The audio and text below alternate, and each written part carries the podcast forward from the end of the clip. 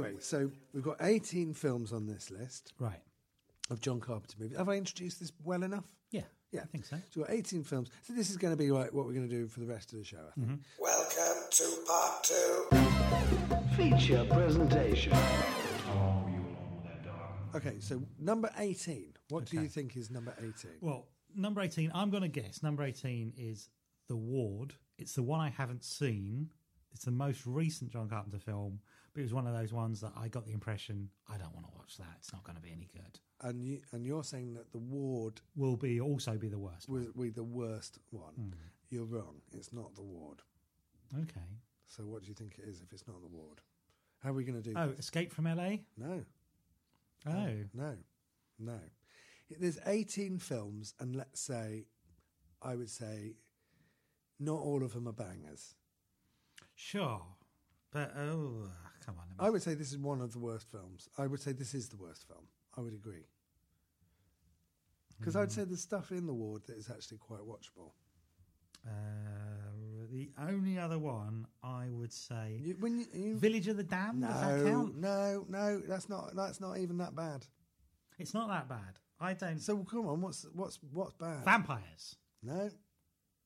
I mean, they, these all these are all absolute plausible contenders, but this one I think is like almost. But I think maybe you like this What is it?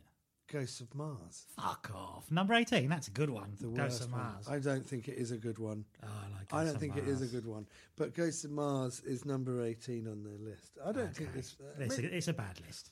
it's a bad list. What do you like about Ghosts of Mars? Why shouldn't that be? 18? Well, I don't know. I'm gonna. Uh, I mean, I'm gonna have to watch all these again. I think Ghosts of Mars was great. I think it's a really fun film. I mean, it does feel like it's in the later stages of John Carpenter films. Yeah. And I would have put Ghosts of Mars above Vampires. Again, you've sort of half convinced me in your chat about Vampires the other week that maybe I need to revisit Vampires. Uh, like if you. But I felt like, you know, some of his films, by the time In the Mouth of Madness feels like it's a film where he's working with a lower budget, but it is brilliant. It's utterly brilliant.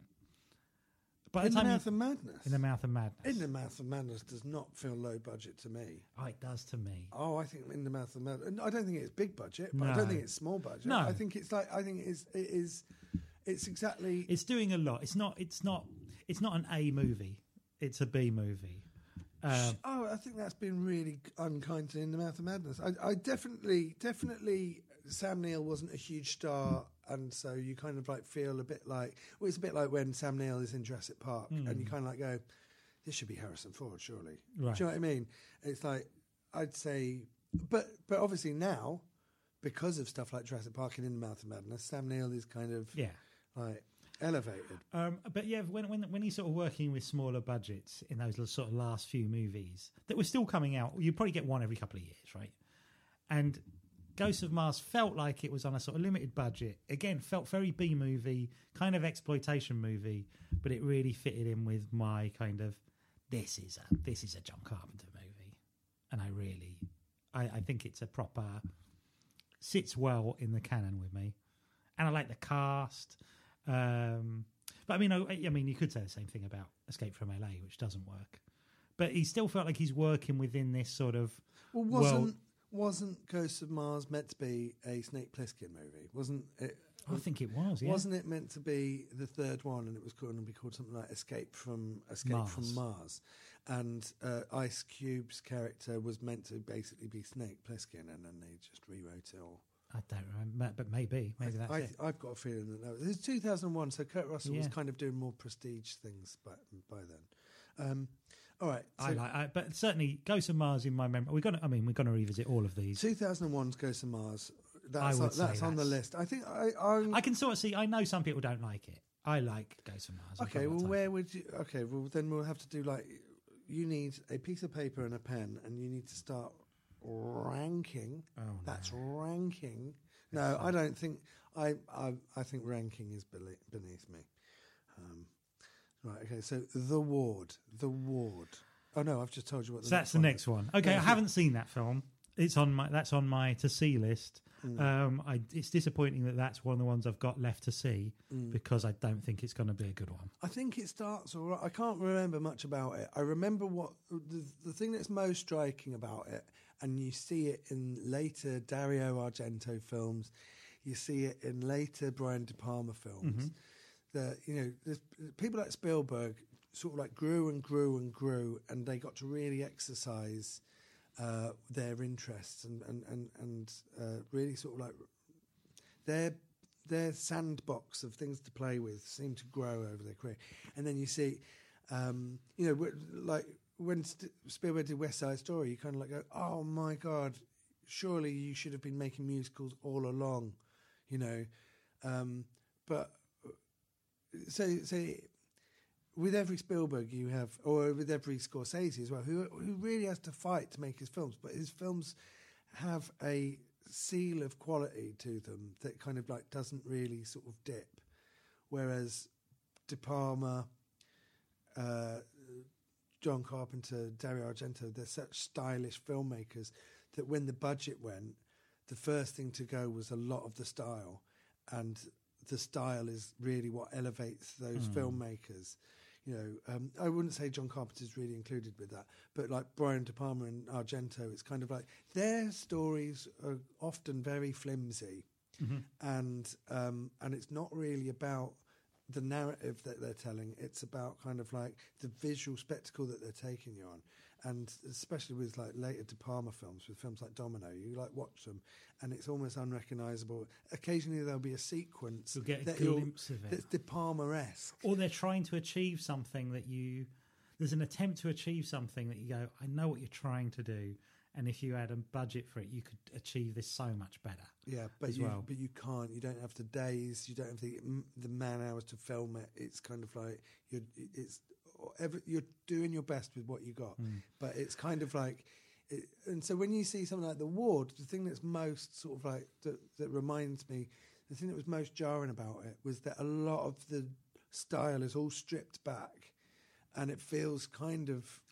It feels it was 2010, Yeah. and it feels like a kind of uh, starring Amber Heard, and it um, and it and it, it's got kind of like um, a TV movie quality to it. yeah and it seemed to come out like so ghost of mars was 2002 2001. 2001 vampires maybe 2003 then around then I think Vampires was 90s. oh was it i thought ghost of mars was uh, um, I think Vampires was. I'm, I was I'm Ghost of Mars, guessing. maybe, I'm not there maybe yet. you're right. I think Vampires was 99. right. Oh, in fact i can find out can't i well, don't. no i've got i've got the um, yeah, but don't. okay Right. The Ward. But then I'd also say that at the time, I remember the ward. Well, I don't remember the ward coming out. I remember it being. So has John Carpenter stopped making films for a long, long time? I think and then make- there almost being this thing where it's like, oh, something, something's on the ward, and I don't know what that is, and someone saying it's the new John Carpenter film, and being like, what, Hmm. what, and then not recognizing it as such, and also when you see all the stuff for it, going, oh, that's not a John Carpenter film, is it? That's a film that John Carpenter has been hired to direct, and Hmm. it's not. Um, I think. I think that probably he hadn't directed in a while. and he it, it was a paycheck, and also it was just like, yeah, I would go back and do it. And he's like, nah. The fact that he's embraced music and sort of like he basically writes, he basically now he writes film scores for films that he, he's Yeah. not made. But they always sound like great films. They sound amazing. I always put on John Carpenter music when I'm writing because it's just like, oh my god. Um, all right, number sixteen on this list. Okay, uh, vampires. Yes. Yes. 1998. Vampires was 1998. I watched it recently. I watched it recently. I never really liked Vampires. I tried to sit through it many times. Uh, but what I really enjoyed about it the last time I watched it was it's like uh, Jeremy Clarkson and the other two cunts. uh, James Woods is Jeremy Clarkson. He's got a pair of jeans that are pulled right the way up to his armpits. He's chewing the scenery, and it's basically like a, a dad's adventure. It's like whatever middle-aged men in the late nineties thought was cool. You know, it's like strip clubs, prostitutes, James swearing. James Woods, James matchstick. one It's the, it's the kind of it's it's a movie that is made for guys that walk around with a matchstick in their mouth. um, it's it's like it's like it's like yeah, it's kind of like a um, a masculine fantasy, and it, you see like the male ego laid bare, and it is pathetic, and it's and it's and I find it I found it really enjoyable on that level where it's just kind of like it's the Jeremy Clarkson Vampire Hunter movie. um, I really, yeah, I really enjoyed Vampires when I saw it recently, and I think what it is is the story isn't particularly engaging. It's a bit of a western that he's made, a modern day western, but um, uh, yeah, but it's kind of um, uh, it's, it's James Woods' his performance that really sort of like gets you through that movie. Well, James Woods, And, and it's always is- it's the sort of thing that if you have it on in the background and you're just going of like uh, you know nothing will grab your attention enough to make you watch it. But if you sit down, focus, and enjoy it, there's loads to really enjoy. James. Woods is one of those people who appears to have some kind of quite you know fruity opinions and saying mad things I online think he's now. probably a terrible human being. But I would say James Woods exists in that same world as someone like Nicolas Cage does, in that he was a his performances were always something else. James Woods is uh, there's uh, you know you see the specialist. It's Sylvester Stallone and Sharon Stone teaming up for the first time. There's a there's a sex scene in the in the shower. There's uh, uh, you got Rod Steiger doing like this over the top, huge kind of like um, Latino accent. You've got Eric Roberts in it, and the guy that walks away with the movie is James Woods. He goes up to a he goes up to uh, a, an 80 year old dead woman at her funeral and he shouts bitch in her face. it's incredible. I like.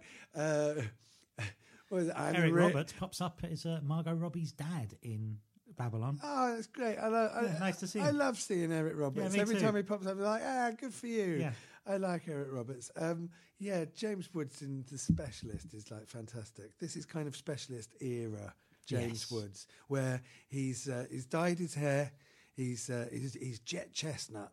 Uh, it's kind of like you know, it's like the Paul McCartney, Paul McCartney. jet chestnut hair, where he's kind of like he dyed it, and it's all gone a little bit uh, auburn. Yes, Um, but yeah. squirrely. Yeah, he's kind of like you got like well, James Woods has got ginger hair in vampires. Whenever the sun shines through it, he's got this red, beautiful mop of red Is hair. it, is it View to a Kill where uh, uh, Roger Moore is getting on a bit and they've sort of dyed his hair and it's like that's like he's got ginger hair in one of them. Right. I I mean, I I probably haven't seen it. I, I don't give a shit about James Bond. Is it Man with the Golden Gun? No. Is it Diamonds Are Forever? No. No. Those are the two worst Bond films, aren't they? They're my favourites. um, yeah, sure. I don't know, but yeah, James Woods has got a, a dye job in Vampires. Yeah, it's great. Uh, so It's not great. It's not great. Okay. stuff like Starman grabbed me by the heart and I watched the whole thing, just sort of like watched it as a movie. Whereas Vampires is something that I am appreciating because John Carpenter made it. But I would avoid it for the rest of my life if, if, it, hadn't, if it hadn't been for him. What's 15? What do you think 15 is? Escape from LA. No. You've already said it though. Oh, have I? Yeah. Uh, God. Uh, It's not Ghost of it's an not obscure one. Elvis. No. Uh, oh. Uh, no, I don't know. um, Village of the Damned. Village of the Damned. I wasn't sure if that was that a TV movie. Um, yeah, I think it was. It wasn't. I don't. I. I don't remember it being kind of like. I always get Village of the Damned mixed up with Children of the Corn. Right. But Village of the Damned is a remake of the black and white British movie Yeah, right. Village of the Damned, which uh, you got Village of the Damned and Children of the Damned. Yeah. So and both those based on those movies, the black and white originals, those movies are fucking great. They're They really, really great. good. John Carpenter's Midwich Village of the Damned. Uh, is the book John Wyndham book who Right. did the Triffids. Uh, I I I like that story. It's Kirstie Alley and Christopher Reeve, both sort of past big being big stars. Right.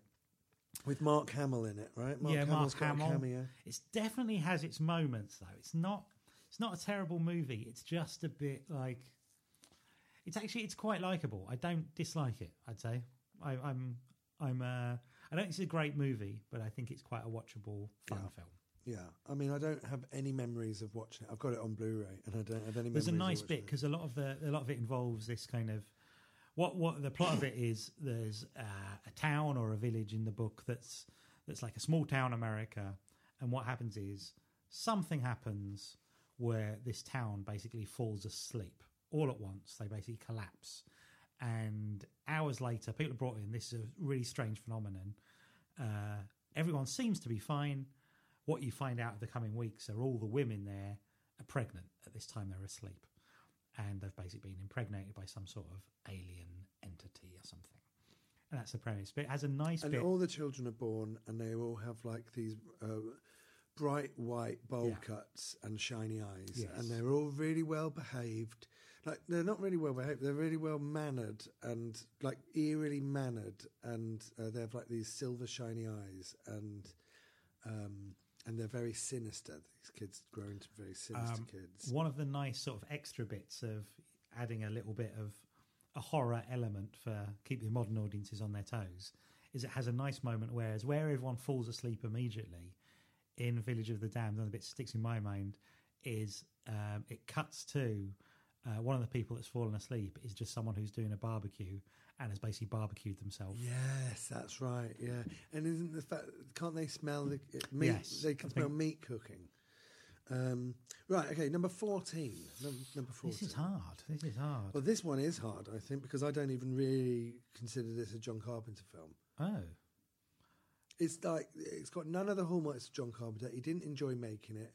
Uh, it's got a difficult star, and uh, it was a flop. Although it did mean that he would meet the guy that starred in his next movie. Ooh. Oh, no, I'm good. I give up. Memoirs of an Invisible Man Oh. with Sam Neill playing the bad guy, and uh, and he went on to be the lead in um, in the Mouth Madness. Have you seen Memoirs of an Invisible Man? I Man? saw it at the Trocadero Cinema when it Memoirs, came out. Memoirs of an Invisible Man, 1992, uh, Chevy Chase movie uh, starring Chevy Chase, Daryl Hannah, and I don't think I've seen it. I've seen it all. I have seen it all. I've not seen it all in one go. I've seen like halfway through on telly. I've seen the beginning on telly. I've seen bits. I, I thought it was meant to be like a comedy, but it was actually Chevy Chase didn't want to be a comedian in this film, and so it's like he wanted to be kind of like a like even Cary Grant when he was in North by Northwest was still funny.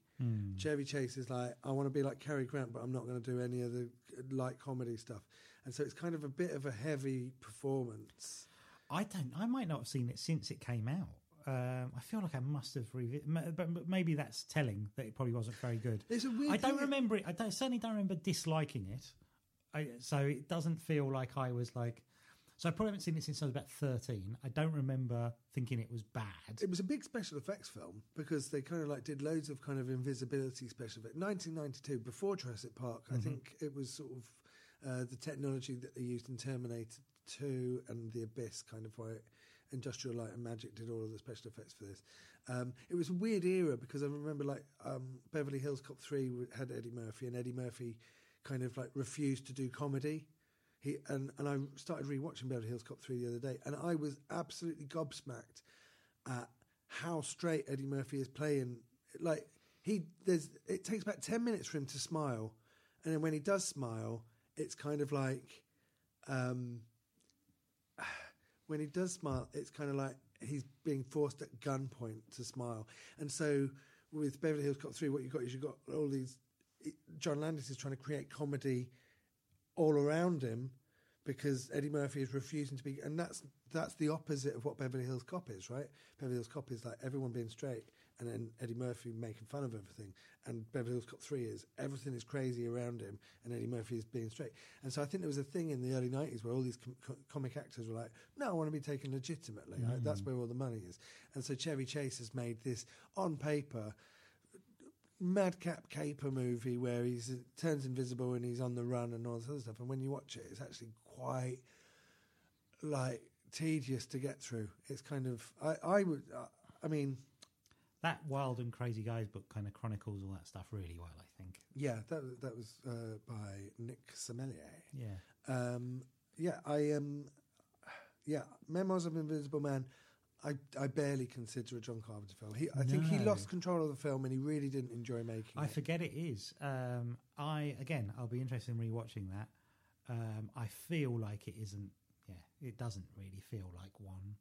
I think I I remember being aware that it was a John Carpenter film when I watched it though. or maybe being surprised at that, like being having this awareness, like oh, this is a John Carpenter film. Yeah, I think it, it, it, it, but again, that's one of his like sw- swings and misses for like going going legitimate hmm. and mainstream. But also, you know, I get flashbacks to that fucking terrible Chevy Chase movie, Oh Heavenly Dog, where Chevy Chase dies and comes back as a dog. And then it's basically a dog, and Chevy Chase is doing like a voiceover for the entire film, and it's kind of like it's shit, right? and Memoirs of an Invisible Man is lots of kind of like I think it even starts with uh, Chevy Chase doing kind of like a voiceover, like um, you, like we join the action halfway. through. Let's rewatch it. Yeah. But I yeah, not a not a fan of that movie at all, really. Um, and I like Chevy Chase. Um, okay, number thirteen. Escape from LA. No. I know you think Escape from LA is the very bottom of the barrel. You even put it at number 18 when you were like guessing, right? But you there, there are films that are worse than Escape from LA in John Carpenter's oeuvre. Let's think. But I'm also trying to think of what these people in a list would do, not necessarily what I would think. I think that I think I I think it's pretty bang on. I like agree with everything really. 13, 13. We've still got a lot, long way to go. Yeah, got 13 more. Part of me thinks, do these guys doing a list? I don't know where they would put somewhere like. It feels like it's only in the last few years that people have started liking In the Mouth of Madness. People used to hate that. I don't think anyone watched it. Yeah. So it I always think- felt like everyone was talking about this thing like it was a bit of a, a bad movie. I saw that at the cinema. I think it was a flop. and I was like, it's brilliant. I think In the Mouth of Madness was a flop. Uh, it came out when 93. No, later than that. 95, maybe. Four or five, 94 five. Okay, uh, I think it was a, it, it was coming out amongst uh, the the during that time CGI had really sort of like taken hold after Jurassic Park in '93. Like CGI had really sort of like exploded, and there was like two sorts of films really that were kind of being made. There were these big kind of action movies. Starring people like Stallone, Seagal was in the cinemas, Van Damme was in the cinemas, Schwarzenegger was still in the cinema, uh, and then it was the birth of like the uh, special effects uh, extravaganzas where films like Independence Day were making these big, and I think that they managed to shave off. th- They were really clever with the special effects in Independence Day, where they shaved off millions on the budget. They would kind of like using miniatures and all this other stuff, and and so you'd get these special effects extravaganzas that would kind of like seep into all these B movies that were elevated into A movie pictures. And I think that when you kind of like mix it in amongst all of that, and then also you'd kind of like get adult drama starring Barbra Streisand as well, like coming out around that time. And then amongst all of that, John Carpenter is making uh, a fairly low budget uh, movie starring Sam Neill, and it didn't really. It, it was easily ignored. I don't think. I don't think people are reevaluating it and saying it's actually good. Or, or, they are. I don't think they're like reevaluating it because they once thought it was. sh- I think people are watching it for the first time because nobody watched it when it came out. Yeah. And it is fucking brilliant, but it's not this one. It's not number 13. Prince of Darkness? No, although I'd put that low down, re- really. Um, Not that low down, actually. no, it's an odd one, isn't it? Prince of Um, Darkness. It's like the third time he's remade the same film. Yeah. So it's like another siege movie where he's got Assault on Precinct 13. Even The Thing is kind of that. Uh, uh, then you've got um, Prince of Darkness. What's another one that he's done, which is kind of like Uh, Assault on Precinct 13 Um, and um, Ghost of Mars. Ghosts of Mars. Uh, they're all kind of, yeah. A they're- kind of like a group of people trapped in a building. There's parts of Big Trouble in Little China are are that. That it's a group of people trapped in a building and uh, they're being sieged by people. Um, but yeah, no, Uh, Elvis. no. Uh, We've talked about it. Uh, Christine, Christine. That 19 seems, 1983. that seems low. Yeah, it does seem low, but I think that I think it's quite an unlikable film, isn't it? Yeah. There's loads of swearing in it. That says me, but there's loads of swearing. There are, and it's quite like. Like, It what- feels like that feels weirdly. Christine feels like an 18 certificate film in the way that we were That was on. saying that was. my mate had that rented out uh, in the early nineties. On well, maybe late. No, probably about 1990, 1991, because I was friends with him in primary school, and then we didn't hang out in secondary school. Went to different secondary schools.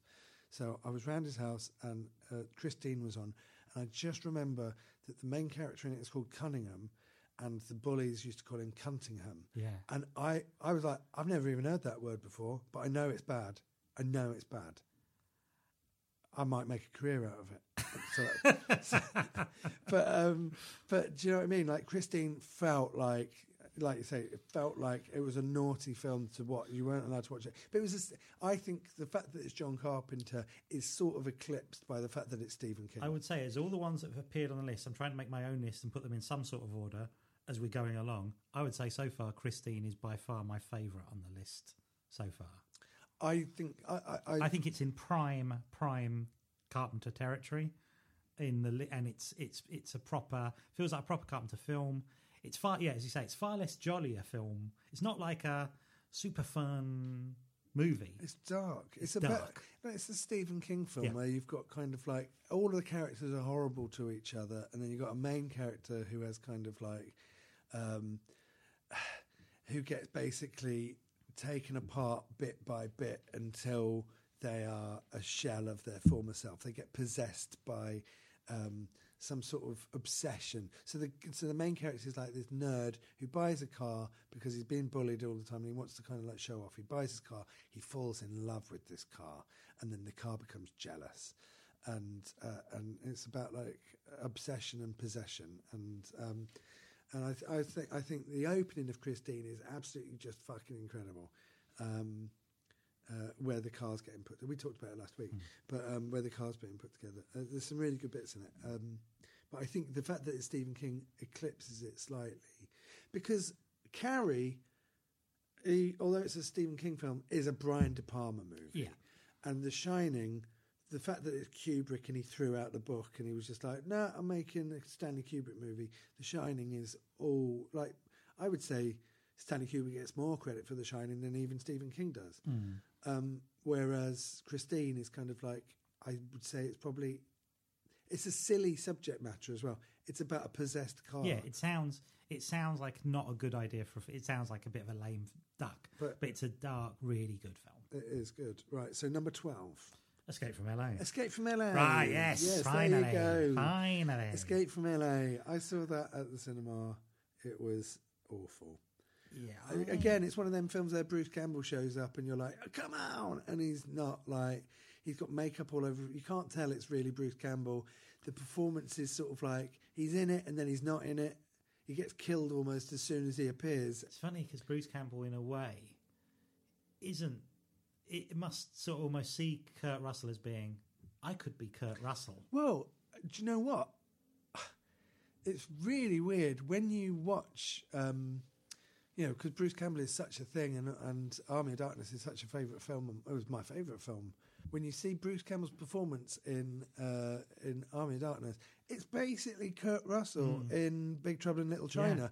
Like Jack Burton and Ash are the same, uh, almost the same character. And also when when he's saying when he's saying oh Kurt Russell, which I didn't know that story that he was like an Evil Dead Two fan, it kind of makes sense that Kurt Russell's like oh of course I like Evil Dead Two hmm. because that's his you know that's his style, his aesthetic that he's been doing in these performances is very much in tune with like an Evil Dead Two or something. Kurt Russell must be like, of course, Kurt Russell's like, oh, I love that movie. Well, Kurt Russell is sort well, like I said, like Kurt Russell is larger than life. Yeah. He's like, you know, he can do drama, he can do comedy, he can be the good guy, he can be the bad guy, he can be uh, a comedian, he can be Santa Claus. He can be Santa Claus. He can be deadly serious. He can do a John Wayne impression. He can do, Do a Clint Eastwood do impression. Clint Eastwood impression. he can, you know what I mean? He's he, he can be Elvis. Well, I also feel like what the thing is, he's got that thing that I think a lot of actors would be like, I'm not doing that. Whereas it feels like in these John Carpenter films, it does feel like he said, well, what I want is, I basically want a John Wayne type. And he's gone, yep, I'll do that. I want a Clint Eastwood type. Yep, I'll do that. And I've got Lee Van Cleef as well. Perfect. Right? We've got like, whereas I think a lot of actors would be like, I'm not doing that. I'm my own person. I'm not doing, I'm not playing it as I another know. actor. I think that they'd go right. I know what you mean. I'm going to Yeah. do my take. Version, yeah. I'm going to do my version of uh, the you know the man with goes, the man sure, with no, the yeah, man sure, with no okay. name. you know? Whereas, whereas Kurt Russell's gone, I know exactly what you want, and I'm going to give you that performance. And so in, in Escape from New York, he is Clint Eastwood. He Yeah. kind of like turns- he does the voice, and in Big Trouble in Little China, he's John Wayne, and he does that. You know, okay, right. Escape from L.A. Yeah, absolutely. Saw that at cinema. Terrible. What was it like watching Memoirs of an Invisible Man at the Trocadero? Um, well, I remember it being fine. Right. Number eleven. Prince of Darkness? Yeah, absolutely. Ah. Prince of Darkness. Prince of Darkness. What's what? This is where all of my interests collide. Prince of Darkness was uh, produced by Alive uh, Productions, uh, which was uh, the production company owned by Shep Gordon, who is Alice Cooper's manager. And Alice Cooper has uh, an extended cameo in Prince of Darkness where he plays uh, a silent uh, member. Basically, Prince of Darkness is a siege movie where uh, they find where it's kind of like finding like a scientific formula for evil, and it's set in a church with Donald Pleasence from uh, Halloween, Escape from New York. Donald Pleasence comes back and he teams up with John Carpenter for Prince of Darkness. Um, he plays like a, a, a priest, and um, there's a, a group of um, mismatched people that are all like held up in a church, and the, and the church gets surrounded by members of possessed uh, uh, vagrants, and and and it's kind of like. I think there's some really creepy imagery in it. I think it is better than I. Every time I watch it, it's better than I remember it. Um, I've got a fucking huge Prince of Darkness poster in my living room over there. But it's also got that weird thing. Yeah, it's sort of it's interdimensional, isn't it? It's got it's that, like, it's um, like it's it's trying it's like yeah it's a it's it's sort of I trying to work out where religion and science uh, collide, and if religion and science are kind of like on a graph together, where is evil and what is evil if it's not just religious and spiritual? Yeah. what is it? There's like interdimensional and it's sort stuff. of like, is it meant to be like in the future? It's sort of a really odd sort It's of really- payoff, isn't it? it's like a it's a really weird film, but like but like all of that stuff about like sticking your face through the mirror and the, Yeah. and, and the uh, uh, is like it's really weird and It's bizarre. got a real Quatermassy. I know that he's a big Nigel Kneale fan. It feels like Nigel Kneale kind of Quatermassy type territory. yeah, Um, I yeah, I'm not. I always go in. I think what I want it to be is I almost want it to be more religious. I think. I think that other stuff sort of muddies it a bit. I think it's got slight. Um, I think like it, the- it, it- I think it's it's stupid without being silly. yeah. It's kind of like you've, there's a big vat of green liquid, and they're like, "That's the devil," and you're like, "What?" So I reckon I saw this. I don't know what year I would have seen this, but I certainly saw it after, well into uh, being aware of John Carpenter and knowing who and and going into it like this is a this is a big gun one. This is a big gun one that I haven't seen. And when I watched it, I was a bit like, you know, I really love that it's got uh, Donald Pleasence in it. I really love that David Dunn's in it. You go, I love it when he's using these actors he's used before, but I remember it's a bit. I like it, but it doesn't quite tick the boxes. But again, I feel like it's something to be discovered. I it feels always like I'm missing something with this because I know people love it, and I feel like I want to like it more than I do. When you've overwatched all the other ones, Yeah. though, this is like a backup where you go. "So, I'll probably for every five times I'll watch Big Trouble in Little China, I'll watch half of Prince of Darkness. so I'll watch it once every ten view. Do you know what I mean? Yeah. Um, but absolutely, I would say that it represents. Oh, absolutely. represents what John Carpenter is. I think Totally. we're, we're past the bad movie point. Yeah. and with these are sort of like Yeah. these. This is This like- is a John Carpenter movie through and through. yeah. Okay, so now we're in the top 10. Oh, oh, oh, what I would say about um, Prince of Darkness was Alice Cooper was on set and then he said, "Oh, can I have a, you know, can I, can I be in it or whatever?" So John Carpenter put him in the movie, and then John Carpenter, I think, went to see him, like his show, and there's a bit where uh, Alice Cooper gets a mic stand, and he um, on stage, and in in you know not in the movie. This is this is Alice Cooper's stage Live show. show, yeah. He gets a mic stand and he basically uh, uh, im- impales uh, a member of the crew, you know, um, and and you see, you know, with your own eyes, you see the mic mic stand Go go in. go in one side and out the other. And John Carpenter was like, "I love that gag," and you know, can we use that? And they were like, "Brilliant! How we do that?" And so There's a bit where all the vagrants are walking down this alleyway, and uh, Alice Cooper picks up a bike. It's like half of a bike. It's a bike wheel with kind of like a spike on the end of it. So it's half a bike, and then they basically use the gag, and um, and I think he bought it from the state. You know, it was like Alice Cooper's prop, and they adapted it onto a bike, and then they did it like that, uh, which I really like. Um, I think it's really. Um, I, I, yeah, I think it's really sweet, and and I love the fact that Alice Cooper's in a John Carpenter movie. Yeah. Um, right, we're in the top ten now. What is number ten? Okay, so I reckon these are all going to be bangers. In the Mouth of Madness. No, Uh, uh, no, it can't be yet. Uh, maybe Big Trouble in Little China. no, Uh, uh, Starman. no. Uh,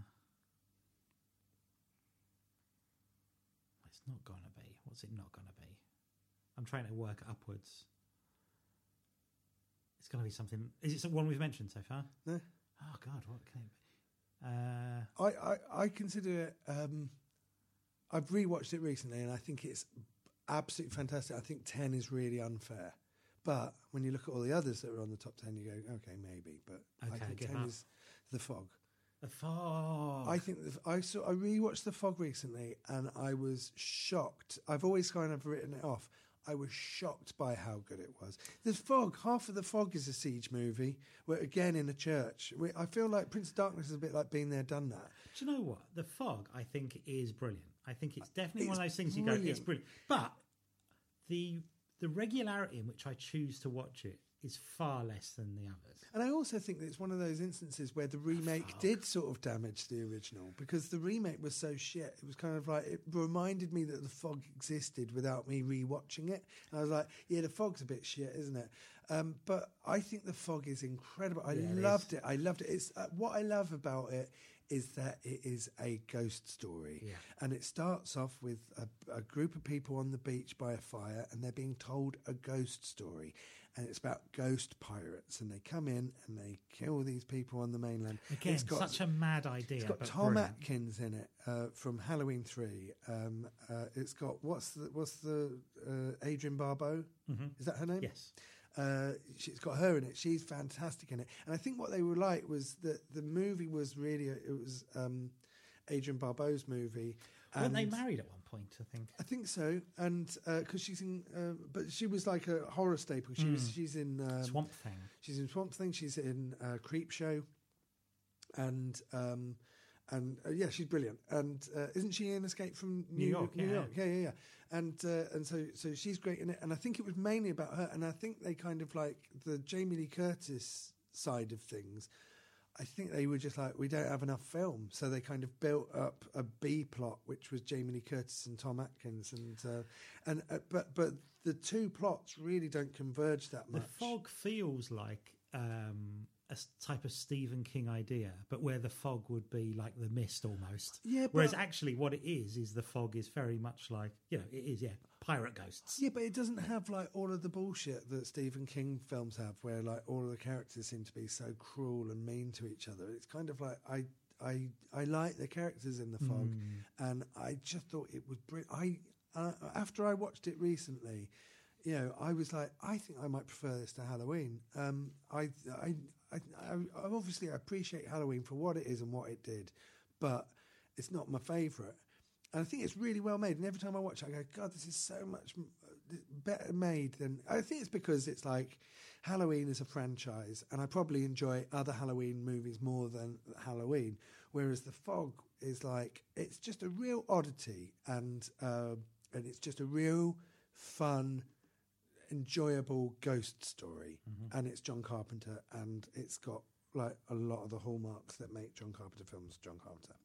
Number nine. In the mouth of madness. No, I've not. I've not seen this film. Oh, have I seen this film? Probably, but um, I, I would also understand if you hadn't. Oh.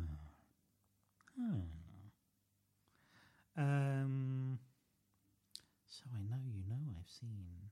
Um, you probably wouldn't even. It probably wouldn't even occur to you that it's a John Carpenter film, or it probably wouldn't even occur. It's a film that you probably never think about. Okay, go on. Dark Star. Dark Star, of course, Dark Star. Yeah, yeah. So Dark Star was uh, written by uh, was a short film that John Carpenter made with Dan O'Bannon. Mm-hmm. Um, uh, Dan O'Bannon is the screenwriter. Well, so Dan O'Bannon and John Carpenter they made Dark Star. It was a short film that they made at, uh, were at university, and then they expanded it into a feature length film. And then like John Carpenter and Dan O'Bannon, they fell out when they when they made it. Dark Star is about a crew of astronauts that find an Blue alien collar. uh, blue collar astronauts that find an alien, bring it on board their ship, and get picked off one by one. Dan O'Bannon went off to write anyone? Alien. Dan O'Bannon uh, wrote Alien. Uh, he wrote and directed Return of the Living Dead. Uh, he wrote Total Recall. Uh, Dan O'Bannon is, I would say, an unsung hero of Hollywood. He's one of my he, like. Whenever I see him interviewed on an Alien retrospective, I always feel so angry with how everyone shafts him. It's like. You know, uh, Ridley Scott was did incredible things with Alien, amazing stuff with Alien, but fucking hell, Dan O'Bannon is the one that got H.R. Giger and the material together, and he also Yeah. got um, the other. Fr- it wasn't Morbius. Mobius, that- Mobius, yeah, because he was he was um, he worked on he was one of the as a writer he did some work for because like in France people appreciate these things a bit more. So there's a you know French magazine called Metal Hurlant, which is heavy metal, heavy metal. and uh, and they would be like, oh wow, we've got we want this guy to write some of our comics. So they would get Dan O'Bannon to team up with um, like Mobius to do um, to do comics. So when all these people are looking for people to to work on things, like I mean, there's a lot of it in that uh, Jodorowsky's Dune, but a mm. lot of it that comes via Dan O'Bannon as well. So he's this guy who's going. This is the guy you got to get to design all your stuff because he's this incredible artist. And so Dan um, O'Bannon was the guy that basically went right, right. So uh, HR Giger is going to design the alien and the alien world, and Mobius is going to design all of the future tech and the spaceships and the the logos and the helmets and everything like that. Although I think someone else came on board. There is another I think there was someone well, that yeah. did it like Mobius esque, but it, Dan O'Bannon's the guy that put all this together as a package and. And I think he bought it to Ridley Scott, and then Ridley Scott was in love with H.R. Giger, and then basically um, influenced kind of like all of like the Prometheus movies and everything like that. Uh, but um, but but this is stuff that Dan O'Bannon brought to the table, and Ridley Scott later didn't necessarily take credit, but. Also, Walter Hill did the same thing. They basically wrote. They were like going, "Yeah, well, the script for Alien was rubbish," and you go kind of like, I would I would say that the script for Alien was elevated by Ridley Scott's direction, but he wrote the thing. He invented the chest burster. He kind of like did. all- They like everyone wants to take credit, and it kind of like you like Walter Hill has done so many things, and Ridley Scott has done so many things. Would it hurt you to throw a bit of love Dan O'Bannon's way? Do you know what I mean? It's just like I feel like he's dead now, and it's kind of like um, it's not fair the way he's been sort of like written out of written out of movie history. But I think also on top of that, he didn't get on with John Carpenter, so maybe, maybe he was difficult. I don't know. Anyway, Dark Star was uh, was was the original. I haven't seen it. I'm looking for it. It was his, their first oh, film. Yeah, I've I, I've seen it. I've um, and I like it a lot. I think I was going to watch it again recently because um, it came up on that Video Archives podcast that Quentin Tarantino and Roger Avary do, and they were talking about it in like in sort of ways that made me really appreciate it more. Um, but it's not like it, again. I'd describe it as fun. It is John Carpentry, but also in that way that I would feel like like Alien doesn't feel like a John Carpenter film, but the idea of blue collar astronauts feels like a blue, like a totally like a John Carpenter idea. Even though it's uh, like via Dan O'Bannon, it obviously is a Dan O'Bannon idea. Well, I mean, but that fits in with like that kind of guys who are just basically people sat um, essentially when in a world where we've got astronauts and these are just crew of a of a spaceship and they're just guys who sort of smoke weed and read comic books or whatever. That feels very kind of John Carpenter. and this is 1974. This is 74. And so, kind of, Alien was 79, and Star Wars was 77. Mm-hmm. Star Wars had that lived in thing, which, um, you know, lived in future aesthetic, where um, everything looks rusty and broken and, and fixed. Yeah. And, and, and, and, you know, like you can see like the tape on stuff where they've fixed stuff. And, um, and that's where Alien kind of like got it, that's that aesthetic from. They were like, oh, let's do sci-fi like that. Whereas Dark Star was seventy four, and it was kind of like, yeah, that's where that kind of stems from.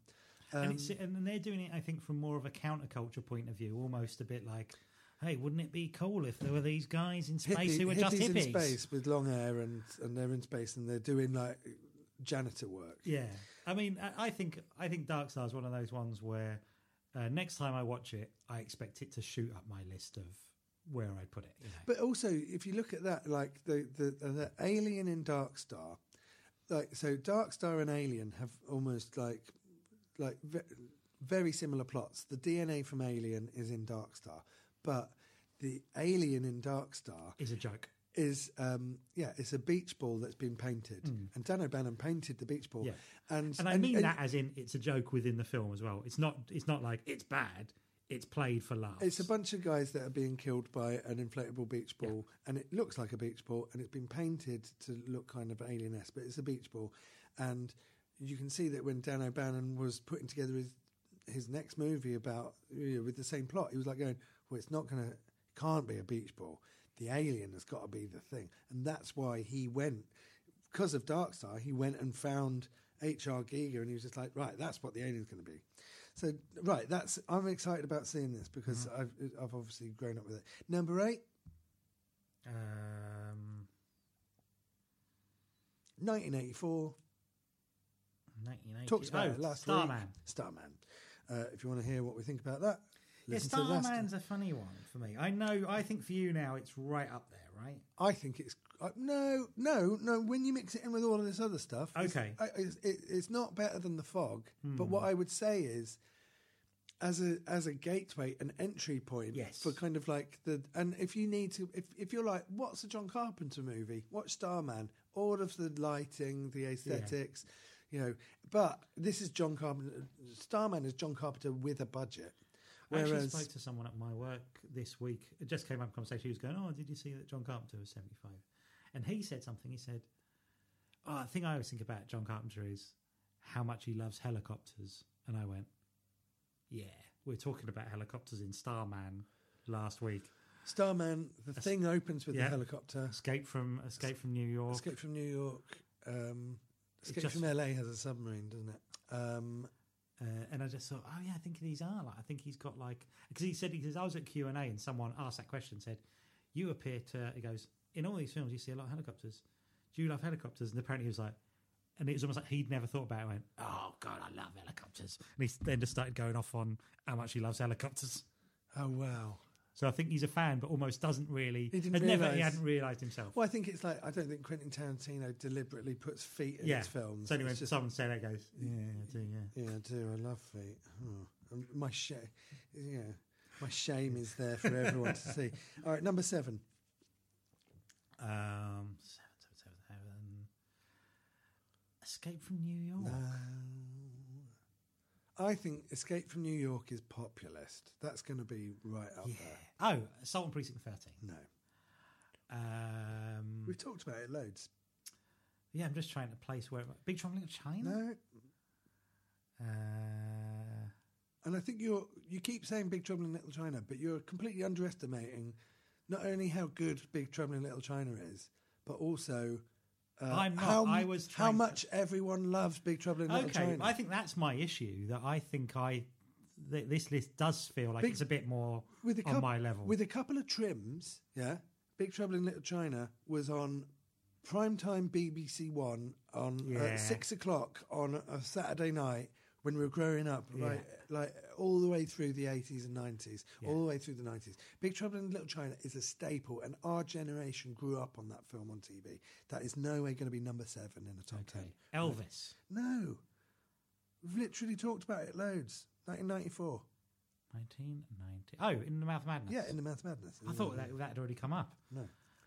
I think yeah, because we have been talking about it loads. Okay, that's good. That's a good placing for that. In the Mouth of Madness is weird because it's kind of like uh, uh, John Carpenter making a movie about a Stephen King esque writer, um, and it's kind of it's a combination of John Carpenter, H.P. Lovecraft, and uh, Stephen King, um, and uh, but that kind of makes it sound shit. What I liked about I think in the Mouth of Madness is almost a little bit like. Um, it's it, it's almost like uh, a North by Northwest caper movie where um, you've got Sam Neill that goes on a cross country kind of. And Sam Neill is loads of fun in this film. He's it- it's like it's got kind of like a dark subject matter, but the film is like light and fluffy and enjoyable and just an easy watch. Yeah. There's some real creepy bits in it. The special effects are great. I love the Lovecraftian elements. It's got it. sort of meta elements to it that could feel like this could be like there's lots of this could almost be made by David Lynch and play as a David Lynch film. Right, yeah, yeah, Except yeah. this feels totally where you would be like, and at the end you'd have to have a real think and go, how does that all fit together? And this is really straightforward, and yet it's it pl- it's got that kind of Yeah. totally like where are we now? What's reality now? Where Yeah. where are we? And it's got real surreal moments. There's Yeah. that guy that's on the bike that basically looks like John Carpenter. Terrifying. The guy on the bike goes round and round. Uh, like everything, everything in the car. The bit when uh, he wakes up on the bus and everything's blue.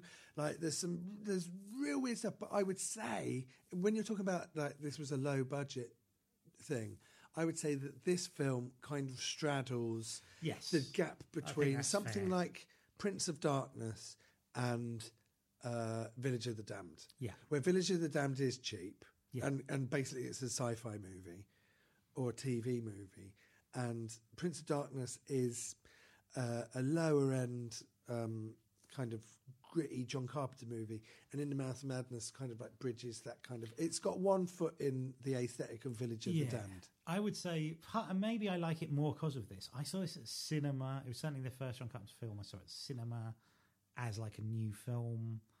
Um, again, I went in not knowing what to expect, and I think it. I remember it being like it wasn't well reviewed. People weren't talking about it, and I was absolutely blown away with it. And I couldn't believe people weren't into it. Hey, another little fact. I don't know how this might. I think this must be on purpose, given um, given who it is.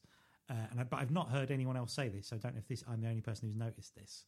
That years ago, probably 15 years ago, they did a Howard Hawks rep, uh, retrospective at the BFI. And I think it's Howard Hawks' first film or a very early film, which is now lost. But the BFI was showing, I didn't go and see it because it wasn't a complete film. They were basically showing what they had left of this really early Howard Hawks film from the from the twenties. And that film was called it was about a detective and it's called Trent's Last Case based on a book. And the character called John Trent. And I went, John Trent is what Sam Neill's called in In the Mouth of Madness. And I went, gotta be. It's And, gotta be. and In the Mouth of Madness is about uh, a book that if you read it, you go crazy, Hmm. and um, and so they're kind of like hiding the book or getting rid of the book, and it's kind of and isn't Charlton Heston in it? yeah. God, fucking hell, Charlton Heston's in it at the beginning, isn't he? fucking hell. In the Mouth of Madness, I think is is is great. I watched it recently. It was advertised a lot on in comic books Yes, in yes, the mid nineties, and That's I probably remember where I was seeing it. I, I didn't think the poster was particularly good, uh, so it didn't like suck me in. I never saw it until maybe four years ago, five years ago, um, and uh, and uh, not that I avoided it, but it didn't. It, it didn't even look like a John Carpenter film f- through the marketing, and I've become like a lot more, you know, aware of that sort of stuff as I've got older.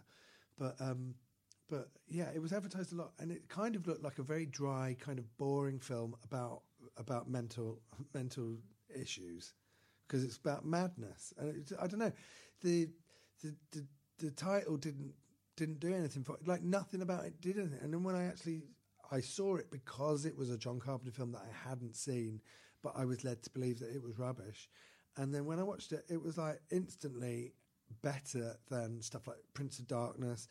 At the time, The Fog, because I hadn't reevaluated it. Christine, uh, you know, it was like it was right up there instantly with some of the films that I like the most, and I was so happy to have seen it. Um, and now I love rewatching it whenever I do. Number six, of the precinct thirteen. yeah, not a lot to say about this. No, I think it. Fe- I mean, it feels like I like it a lot less than I know a lot of friends do. Love Carpenter films. I got this I don't on. dislike it by any means, though. I just think it feels like a. It feels like he's on his way. Do you know what I mean? It's just like, yeah, you're on your way to being John Carpenter, and it's got you know, it has that bit with the kind of shocking bit where he kills the kills a kid. kills a kid. It feels, you know, like it's got that siege thing. It feels like it's it's in the it's in the DNA. It's The re- totally in the, reason, DNA. Of, the reason he m- makes all these siege movies is because he's in love with Rio uh, Rio Bravo. Mm. Bravo by Howard Hawks, right? And um, and Assault on Precinct Thirteen is uh, uh, 1976. Um, it's really low budget. I got it for free on the front of a magazine on VHS. Um, I like it. I feel like it's got a lot more in common with maybe something like The Warriors, which is uh, I always think that Walter Hill and John Carpenter are quite similar to each other, but I think it's I don't think they are, and I think it's really. I think it's really because of the Warriors and this film. it really kind of, in a way, it has that same feeling to me of that kind of American low budget American independent horror. But, but it's it's not. It's none of it's played for light. It's quite a, a serious movie. It feels in a way like um, a Romero Dawn of the Dead or Night of the Living Dead. It takes itself quite seriously. Yeah, really seriously. But and, but like you say, like the opening shots with the little girl buying the ice cream and then she gets shot by the gang, and you know, that, I mean, you know, it, it's about a uh, it's about precinct thirteen. And they're closing down for the night. Uh, they're, they're, they're moving. They're relocating. They're in a bad. There's a police precinct that's in a bad part of town, and they're relocating to another part of town. And uh, and this is the this is the last night where they've got a skeleton crew, and they get invaded by um, this this gang. It's interesting to see how many of these movies have been remade. So this this had uh, this had a, uh like a Hollywood remake with Ethan Hawke, Yes, it did. I never saw it. and and I never saw it. Uh, who who else was in it? I can't think. It was it, Ethan Hawke was who I was going to say. mm, it was Ethan Hawke. Was Laurence Fishburne in it? Was he? I can't remember. I never saw the movie. The original, I never saw. I never saw it, which is weird. So the Fog got remade. Um, uh, uh, Assault and Precinct Thirteen got remade. Halloween obviously got remade. Um, what else has got has got remade? They've always threatening to remake Big Trouble in Little China, um, and um, yeah, and the Thing got a got a, a remake slash prequel. Um, it's kind of, you know, obviously people love his films. Um, okay, so where were we? Assault on Precinct 13, number six. So what's number five? Number five. What is left? Oh, They Live. Yeah. Gosh, yeah. I think number five, sure. I think They Live is one of them films where the, it, uh, um, it takes ages to get going, and um, and the ending runs out. Of, it's like they spent the money day by day. Like like you can see it minute by minute, and then by the end of the film, it's kind of like they've run out of money. It's like it's like they made it in real time, and, but, and at the end of the money, it's like oh, you're gonna. It's kind of like a really weird kind of uh, damp squib of an ending, but the middle of They Live has got all of the iconic stuff in it. It's got the Consume and Obey stuff in it. It's got the aliens. Uh, it's got the sunglasses. It's got the eight minute fist fight Yeah. with Rowdy Roddy Piper and uh, uh, Child's, what's his name? Keith David or Keith David, David. Keith? Yeah. It's Keith David? Yeah. Not David Keith. No. Keith David. David Keith? You've made me It's question Keith myself. David. Keith David. Um, that bit's brilliant. I mean, that bit is brilliant. Yeah, yeah, the middle section is brilliant. I remember- I, I, I, they live feel it's so prime Carpenter that it it elevates itself by just like part. The joy of they live to me is almost like it's almost the most John Carpenter John Carpenter movie, and yet I don't think it's as good as lots of the other ones on its own merit. Yeah. Uh, but it's so joyous to watch. Well, like I say, that beginning, the Yeah. opening is a slog. It takes about twenty minutes to get Yeah. to start getting really good. Um, Kurt Russell substitute Rowdy Roddy Piper's in it. It turns out John Carpenter was a huge wrestling fan, so he was like, "I, I want to make a movie with this guy." But for it looks like Kurt Russell was busy, and then he and he went for a guy that wasn't even an actor. Yeah. And it's like, but no, it was all by design. It's all deliberate. He wanted to work with him. I uh, yeah, it was. That's I always assumed that. Like, oh, it's a shame, A- and I still feel like, If Kurt Russell was God, in if it, Kurt Russell's in this, I remember the first time I saw They Live, I didn't know anything about it. I knew it was a John Carpenter film. I saw it in maybe the late 90s or maybe the mid 2000s. I remember I was in my, uh, my I was at home in St Albans in my bedroom, and I watched it in my bedroom. And uh, it would probably be like two o'clock in the morning, and I was watching it on late night TV, and I didn't know anything about it. And so when the fight scene happens, or when the fight scene starts, you don't know the significance of, of what's about to happen. But it's it's basically if you if you don't, if you're not aware, I just remember thinking at one point, "Fucking hell, this is going on for a bit." it's an it's uh, it's it's absolutely fucking ridiculous. And I guess because he's a wrestler, right? That's why they've done it. Yeah, they've done it because he's a wrestler. Because uh, because John Carpenter wanted to showcase Rowdy Roddy Piper's fighting skills. He was like, "This is a guy. He's not a he's not a he's not a stage. He's not a screen fighter. He's not like he, he doesn't need a stunt man. He can do all his own stuff. And it's him and Keith David, and they've choreographed this fight, and it goes on for eight minutes, and it's and the fight is all about Rowdy Roddy Piper trying to get Keith David to try on a pair of magic sunglasses, and it go and it's this. And it's this fist fight that goes on for eight minutes, and like you just think, well, eight minutes isn't think- that long. When you're watching two guys just systematically just punch each other, lift each other up, and throw each other into cars for eight minutes, it's like they get really tired. Halfway through, he says, "Please put the sunglasses on." He goes, "I'm not putting on the sunglasses." Wallop, and it's fucking ridiculous. I, I would say that Rowdy Roddy Piper, for me, not being a wrestling fan, I, I don't think he's I don't think he's a good actor. I think he kind he works in this film, but partly because he's sort of he's sort of rubbish in it. Although it's a shame, like I say, I would I think- love to have seen Kurt Russell in it, but the fact that scene exists only because of him makes that worthwhile. Yeah, I think he Whereas does- I I think, think it's such a great idea for a for a scene, like almost like once you do it, it's like it's such a brilliant idea for a scene as well. Just the idea of why not just have it go on and on and on. But I don't think they deliberately went. Let's not have it. I think he just thought this is a showcase. Yeah. It's just like, but it's like, why not just put on the sunglasses? Do you know what I mean? It's Hmm. like, um, I think you're being a bit hard on him. I think he's, um, I think he is, I think he's not a great actor in this film. I think it works, But I think he's charismatic. sort of. I think he delivers those lines kind of like he only half understands them. He almost delivers that line. He almost delivers that. Uh, I'm here to kick Yeah, ass and chew chew bubble bubble gum, and I'm all out of bubble gum. He almost says it like Peter Weller doing RoboCop. Hmm. You know, But it's dead, almost dead, or like ali- dead or alive, you're coming with me. it's like it's like Chris Morris reading the news. But I mean, you get that with Arnie movies, don't you? Where he's saying jokes in some of the movies. You go, you don't, you haven't worked out what that means. Do you think? you, you don't know. You've delivered a one-liner, but you you haven't quite intuited why that's funny But, uh, and why that's a joke. Arnold Schwarzenegger is the epitome of style over substance. Exactly. He is like he is all charisma, and Right. you forgive him anything Right. because you love watching him. Right? I think, but I think, um, I think Rowdy Roddy Piper probably exists in a similar realm.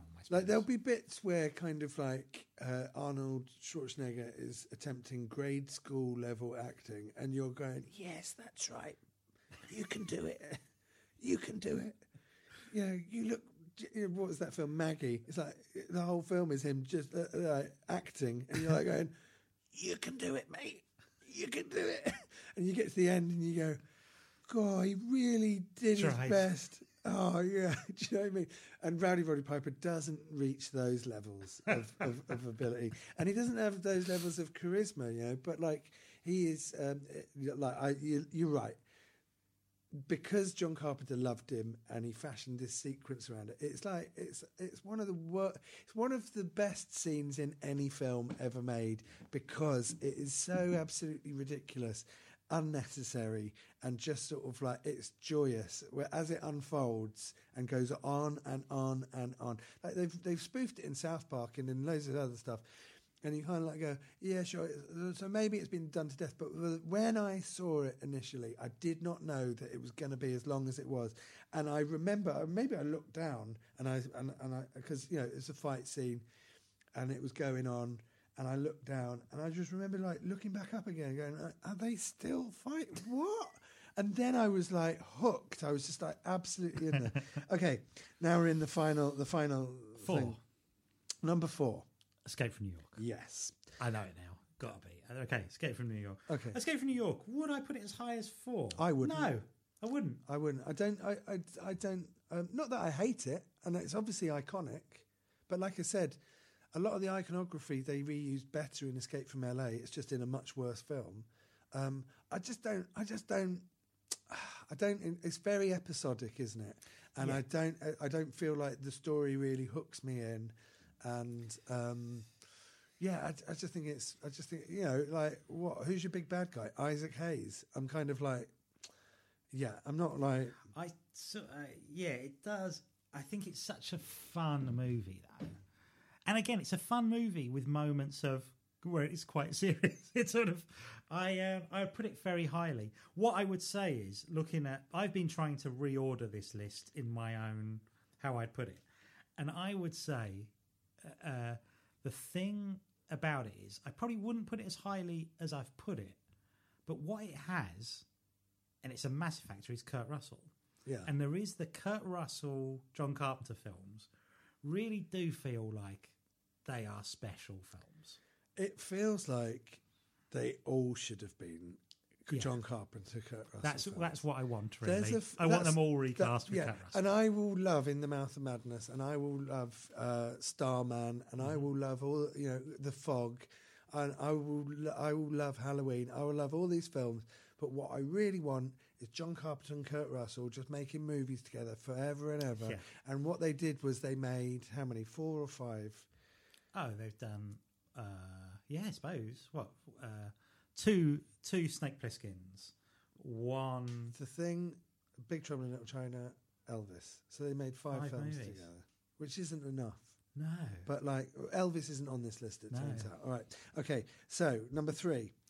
Number three will be. I'm going to say they will have gone for. Nothing controversial here. This No. is this is as it. This is Big Trouble in Little China. yes, yes. This is. I think the the final list is kind of as it should be, but it's not my personal preference. But I I can't argue with it. Big Trouble in Little China is probably, um, well, obviously.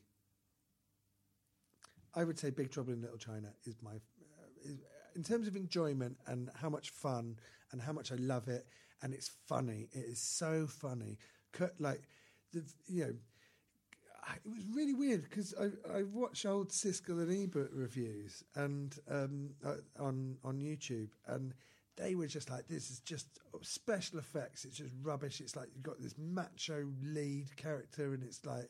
And they, you know, they're saying like it's just all special effects and it's style over substance and all that. And Kurt Russell in this film is incredible. Yeah. He is an absolute dickhead, and He's an he absolute dickhead. He is not the hero. He's not the hero. He is not heroic. he's not heroic. He fucks everything up. Uh, he's a moron. Um, yeah, he he he does the old uh, going into a brothel with a pair of glasses on Yeah. routine that, uh, that Harrison Ford does in Blade Runner. Um, do you remember in Blade Runner? There's a really weird bit where Yes, where where where Harrison Ford pretends to be a nerd and he tries to gain access to a strip club or a brothel. You forget about that, don't you, when you're talking about Blade Runner? It's so funny. It's just like you when you- when you if you watch Big Trouble in Little China and Blade Runner back to back, it's kind of like, uh, yeah, it's the same scene, and the, for some reason, uh, Rick Deckard is trying to be a, pretend to be a nerd to gain access to uh, to a brothel. And then they do it in Big Trouble in Little China, and it's so funny.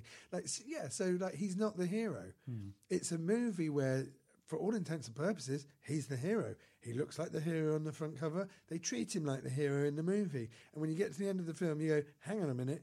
Did he actually do anything heroic in hmm. the entire film? The, the the bit when he kills the bad guy. Wheeler is an accident almost. yeah, um, like It's a reflex. it's all in the It's reflexes. all in the reflexes. So he's not even responsible for like saving the day at the end. David in- Dunn is the hero. in the- really. in He's a the- heroic character. in the big battle, you know, as a kid, this is why it appealed to me because in the big battle at the end, he like fires his gun in the air as a warning Yeah. shot, and a, and, a, and he he loses, he shoots a hole in the ceiling, which falls down on his head and knocks him out for the whole of the fight. Yeah. and then when he does get, he, when, Comes he, when, when he does come round, he stabs a bad guy, and the bad guy is wearing so much armor, and it falls on top of him, and he's like stuck underneath the bad guy trying to get out from the, and it's like meanwhile there's all this wire fu kung fu stuff happening where everyone's flying around and like shooting green shit out their hands. And it's just so fucking. Or like, um, what's really funny is when uh, Lo Pan um, uh, summons up his spiritual uh, spirit. Like there's these two spiritual demons that are fighting each other, and Lo Pan is controlling one of them, uh, and Yes. uh, is it Egg Shen that's controlling the other? And when they're controlling.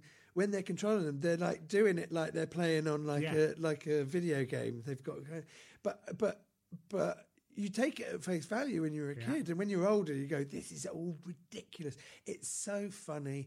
It's uh, I Well, just I- I, love it. I, love grew, it so. I grew up with it, and I think we all did. I think it was like one of them films. It feels like it was on TV Yeah. every Saturday growing up in the 90s. I remember getting our friend Haley Campbell to watch it.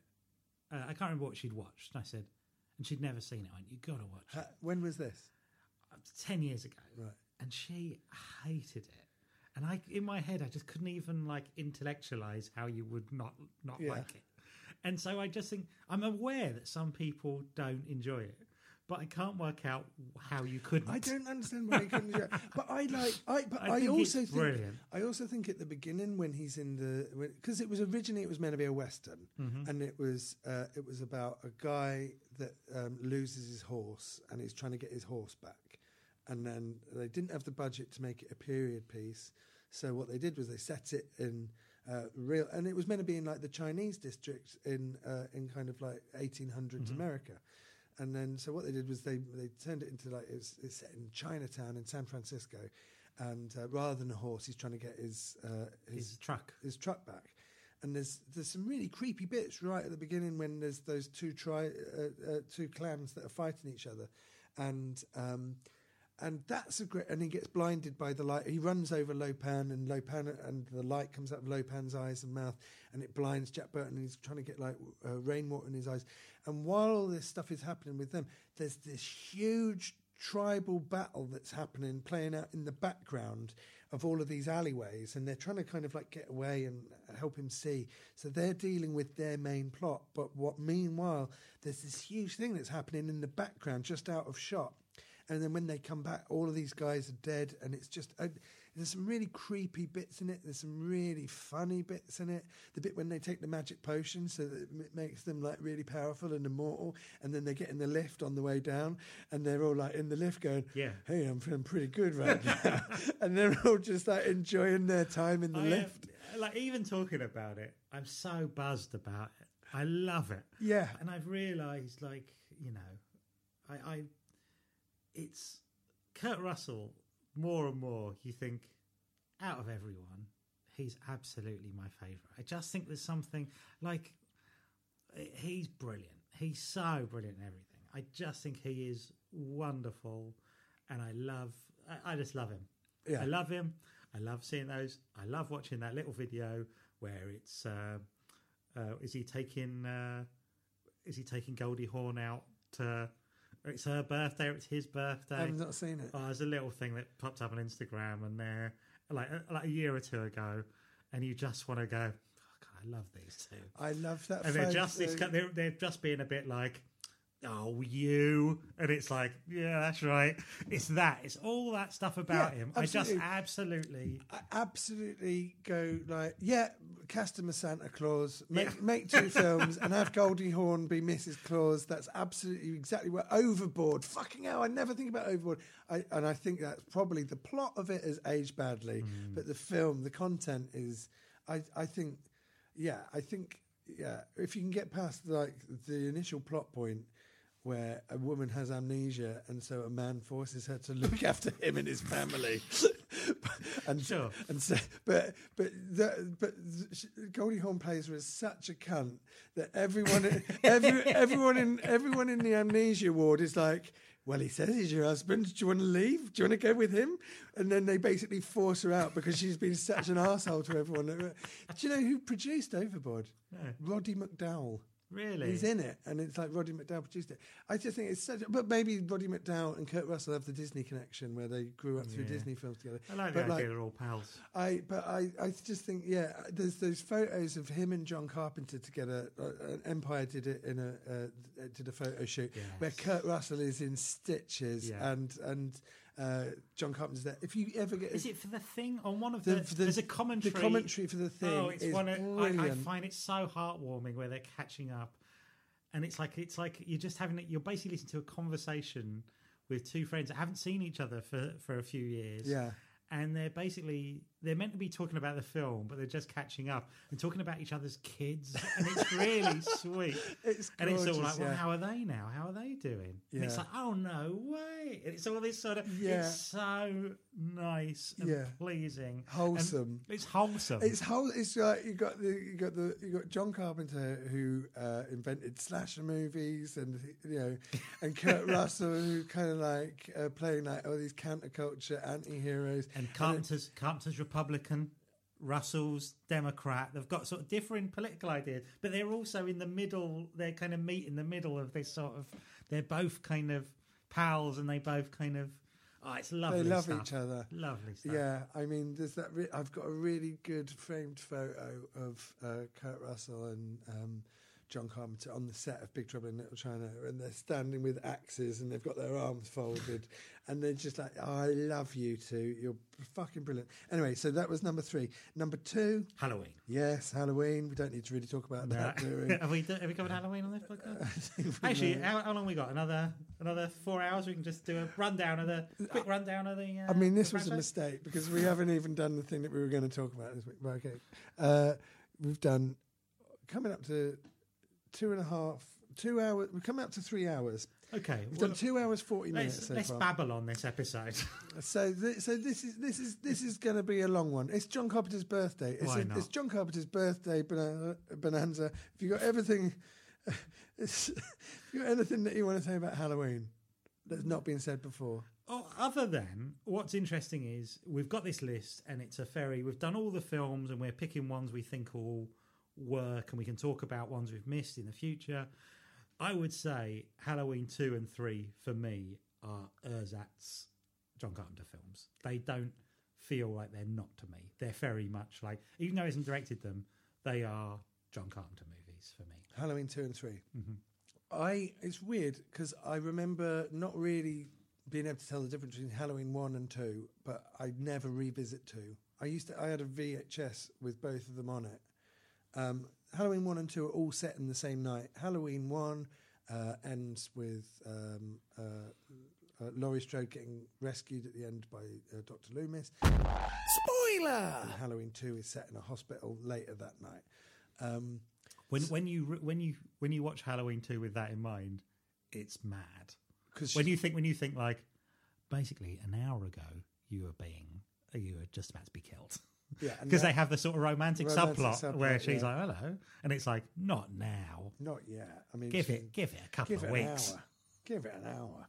Um, yeah, and I think like uh, Especially, especially Halloween three. I think well, but- feels like a well, Halloween. John Carpenter. Film. Halloween three definitely feels like a John Carpenter film. Um, And the fact it's not on this list feels like it's it's a bit of an omission in a way. No. that that is a. well, it's not a John Carpenter film, Well, it's not. It's not directed by Carpenter, but Carpenter, it feels, like, a John Carpenter film. It was written by John Carpenter, Yeah. Mm. or, or, or he came up with a story for it, or whatever it was.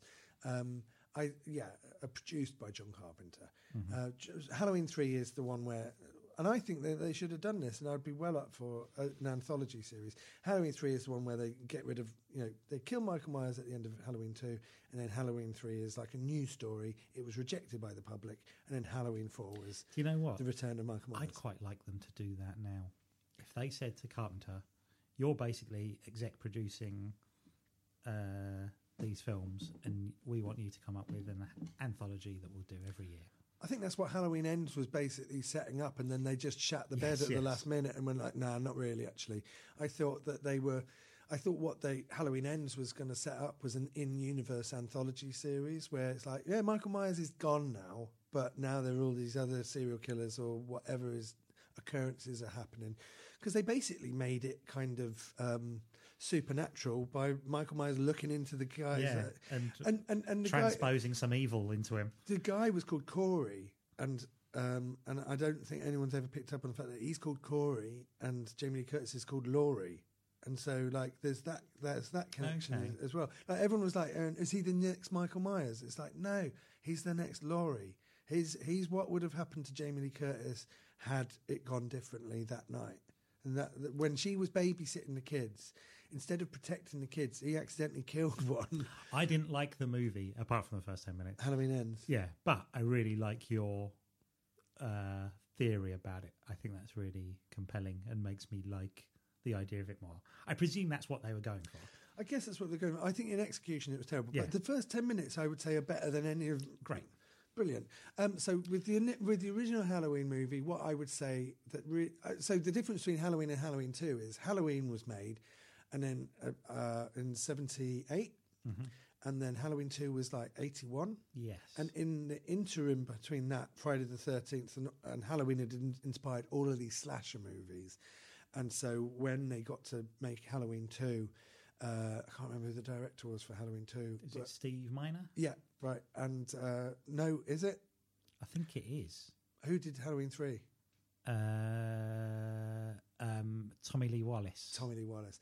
Right. So with Halloween 2, um, John Carpenter basically filmed extra gore and inserted it into Halloween 2 so that it, because he thought it, by, by that point, the gore level and um, he basically said it was all very quaint, like the, the violence in Halloween, and he wanted to amp it up to match stuff like Friday Right. the 13th, which was being made. What I would say about Halloween is um, it's it does a really good job of uh, making it feel like it's Halloween. Uh, It feels like it's autumn. Like you, you know, um, I think it's been pointed out quite a lot that it was filmed in like the summer, and they had like a bag full of brown leaves, and every time they did a shot, they just poured some brown leaves in shot. Um, and to make it look like autumn, but it does a really good job of making it feel like Halloween. Uh, and also, I really like all of the girls, and I don't want to see them die. Yeah. Uh, and and also, I think uh, Laurie Strode does a lot of stuff that's right, and you're really rooting for her. And uh, yeah, and I uh, and I, I do. I, I'm quite hard on it. I just think that I always think you're far too hard on it. I think I think Halloween is like I'm not I wouldn't even say I'm a fan of slasher movies particularly. But Mm. I think Halloween is like by far the gold standard of all of them. Yeah, but I feel like I, I, I, mm, it's probably because I think that because John Carpenter will forever be associated with Halloween and inventing the slasher movie, I feel that it overshadows by a significant margin lots of his other stuff. And so I kind of I don't resent it. I think it's brilliant. Every time I watch it, I think it's great. It definitely deserves to be in the top three. It's brilliant, right? Absolutely fantastic. I will only watch it once a year, and I will watch it not uh, not even every year. And I, I maybe I'll watch a Halloween movie in that franchise around Halloween, and it won't be like the, you know. I think um, uh, last year me and my mum watched Halloween four together, and um, and and you know I enjoy Halloween four. I I- you know, it's just that I feel like it's been diluted and sort of taken away from. And even he kind of like isn't like a big fan of Halloween. He's just like I like the money it brings in. Also, I think there's a, an element to Halloween where Halloween has now become um, Jamie Lee Curtis's franchise Yes. in that way that it wasn't before, and I think it now overshadows how brilliant uh, uh, Donald Pleasence is in that film and in every film he's in. Yeah. I just think he's brilliant, and for a long time he was Mr. Halloween. That we've kind of rewritten, Yeah. we've sort of rewritten him out of it. And but also- he's he's the man in Halloween. Also, you forget, and then when you rewatch Halloween, because Michael Myers is uh, they they've never really like he's not an unstoppable killing machine, right? It's and I would say out of all of them slasher guys, Jason Voorhees, I think is I would say Jason Voorhees is number one because he is a supernatural zombie that will be anything you want him to be in that movie, and that's how they've set him up in the films.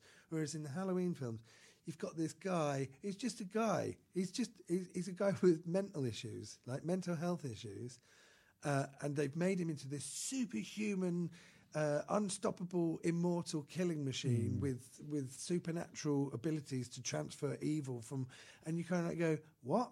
It's just a guy. It's a guy. And also, what is all, uh, often overlooked is that he's kind of like there's a method to what he's doing. He's kind of stalking these people.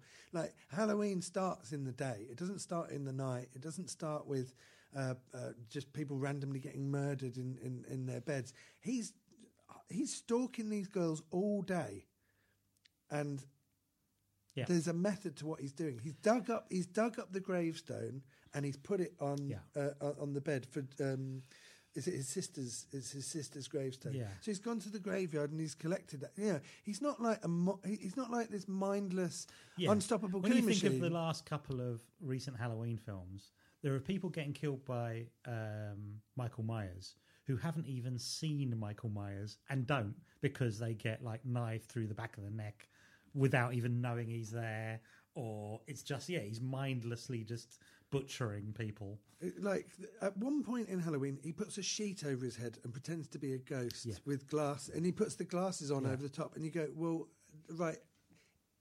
In in any other Halloween movie, that would be completely out of character. Yeah.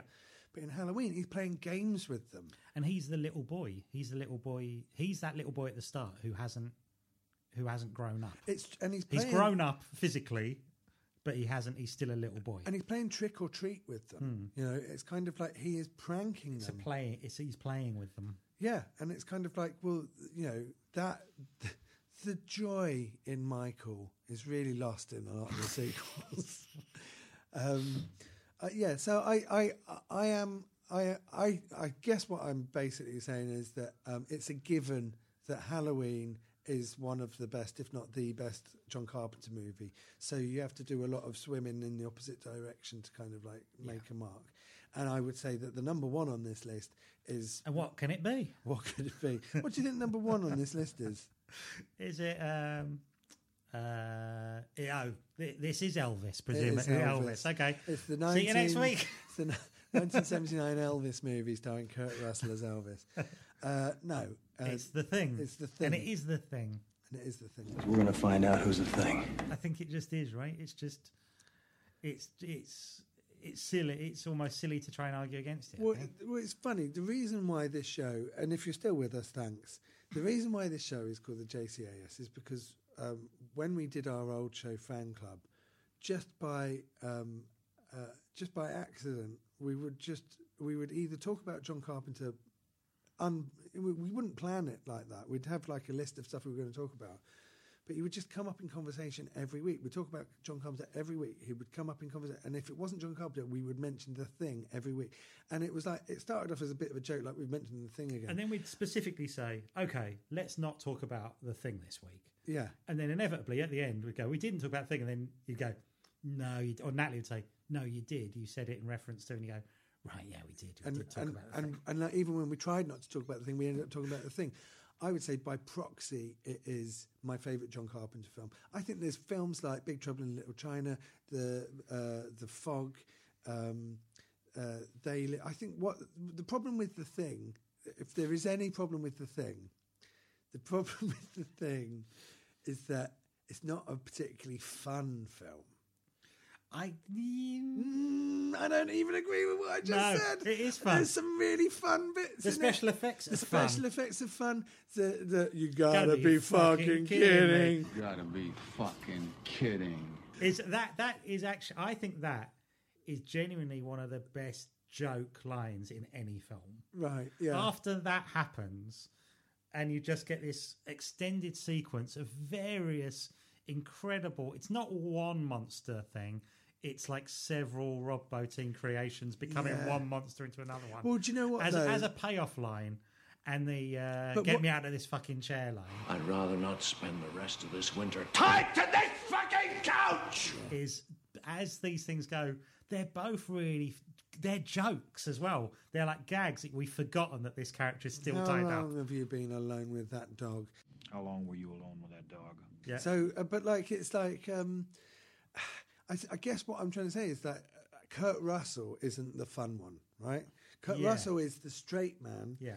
and um, and It's a real perform. It feels like a real actorly. it, act. it's a very internal Yeah. performance, and um, uh, yeah, and when you look at, it's not a larger than life performance. When you look at Jack Burton in Big Trouble in Little China or Snake Plissken, it's kind of like these are sort of like these performances that he's really chewing his teeth into, and he's really enjoying, and he's reveling, he's reveling in these movies.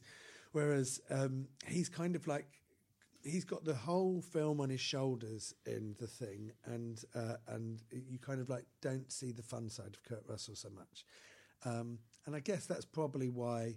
Uh, um, uh, th- that that would be what I would mark against it, and why I would probably say something like "Big Trouble in Little China" might be might just pip it to the post. But I would say the thing in terms of filmmaking, I think it is just fucking brilliant. yeah. I love it. I love it. I love I love Macready though as a character. I think it's incredible. I love that he I love that thing that has long been spoken about. Oh, Like do you know what? He he calls a computer a bitch because Yeah. it beats him at. But also that it's that thing where like and that's the film that in when he's put up against he's gonna lose, so you won't lose. I love that idea. He won't Right, he, he refuses to lose. He's playing chess against a Computer, computer. when the computer wins, so he destroys the computer. yeah. And it's that. It's that that's how he plays the and film. that's all. that's you, his character. That's what you need to know about the rest of the movie. I love all that stuff. brilliant. It's so just like a tiny like bit of detail. It's brilliant. Um, I, I would also say uh, the reason I started laughing a minute ago is because I realised I was about to use a phrase. I was thinking about the thing this week, and I just realised that probably happens every week. That I take I take five minutes out of the week to have a little ponder about the thing. I think about the thing on a daily basis, and I've got so much John Carpenter like pictures and I uh, and, and memorabilia and everything like that stuck around my house that I can't walk into my flat without thinking about John Carpenter The thing that- because he's right there. I've basically I've set up this work desk. We've got John Carpenter mugs. We've got John Carpenter pictures. It's like we've got John Carpenter everything. We've got like, a bobblehead uh, Michael Myers. We've got a You've got a Lo Pan uh, pop vinyl. Pop vinyl funk. Oh, that's what I. That's what arrived in the fucking post today. Oh God, um, where did I put? Where did I put my? No. Where is Uh, it? Oh right. The thing the thing I'll just mention. Can you talk about the thing while I go and find Yeah. the thing that I bought? The thing can ab- you go, Can you talk about the thing while I talk? While I go and get the thing that? I, yeah, right, yeah. Is it behind you? Is that it? Um, the thing, the the thing that I thought about this week in regards to the thing was I, I found myself getting angry when I thought about the idea that critics slagged it off when it came out. That thing in my head, I went, Siskel- that doesn't make any sense. Like I was thinking, by any metric of films, the idea that you'd watch it and go, nah. Siskel and Ebert like absolutely hated it. It came out the doesn't- same. I ti- know everyone says, "Oh, it's the ET effect." It's like I don't even buy it. How? What it- is it ca- about this film that you don't like? It came out the same year as ET, and everyone was like, "Oh, they like nice aliens this year." I, exactly. It's like it's not even. It's not aiming for the same audience. No. No one's going to see ET and then going, "Oh, there's another film about aliens called The Thing. Let's go and see that." No, it's not the. sa- It's not. It's n- it's not the same thing. I don't. if you're a critic going in to see it blind and you're going, "What is it? It's a monster movie." Okay, we're going to watch a monster movie. What what it delivers is this incredible piece of drama for two hours, and then you go. You, I don't think you can legitimately be. You, you're not judging that fairly if you're going to go rubbish. Yeah. I thought I was so. I, I got told I was going to watch a monster film, and he's like, "Is it a good monster film?" Yeah, it's basically the best one ever made. Yeah. um, is it? Oh, is that all it is? Oh, just a bit of a monster film? No, it's this incredible kind of psychological thriller, all about people locked together and paranoia not trusting each other. and yeah. it's just this thing. It's like it's perfect. It's so great. The idea that anyone would be like, nah, Well, it's probably got a bit of a disappointing ending. No, yeah, one of the best endings yeah. of all time. it, and it all hangs. It's so it's so good that I got angry thinking about it in the week. Like, who are these people? Yeah, yeah. But I, uh, all I can imagine is that it was the most disgusting film that anyone had ever seen at that point. Right. It was the most graphic, disgusting, horrific film uh, anyone had ever seen up to that point, and it made people feel sick. And then people had like this reaction to it where all of the special effects and the creature effects it completely overshadowed anything else in the film. You know, it's got dogs and their faces split open in half, and then a, a monster comes. Do you know what I mean? Reflex. It's like it's it, it's like um, it's like it's really it's really gross, and uh, and it's a gross out movie, and uh, at, for its time. Now, when you look at the special effects, they're beautiful. You just like go, God, you made them by hand. It's fucking you you you froze the set. You put them in like, basically a meat locker till the point that you could see their breath. And then, you, and and so that when they're like walking around and you can see them breathing, like that's real. It's not special effect. If I can move away from John Carpenter slightly, No, you can't. because I just want to say, "What's in the box? Oh, what's in this box here? What's in the box?" What's in the box? Um, so um, in the box that arrived just before the recording. Now, bearing in mind that I bought this, I thought this was going to be much bigger. Okay. Um, but I've got I bought I bought that. oh, that's nice though. It is nice. Now, do you want to describe it? It is um, uh, a politician from the film They Live.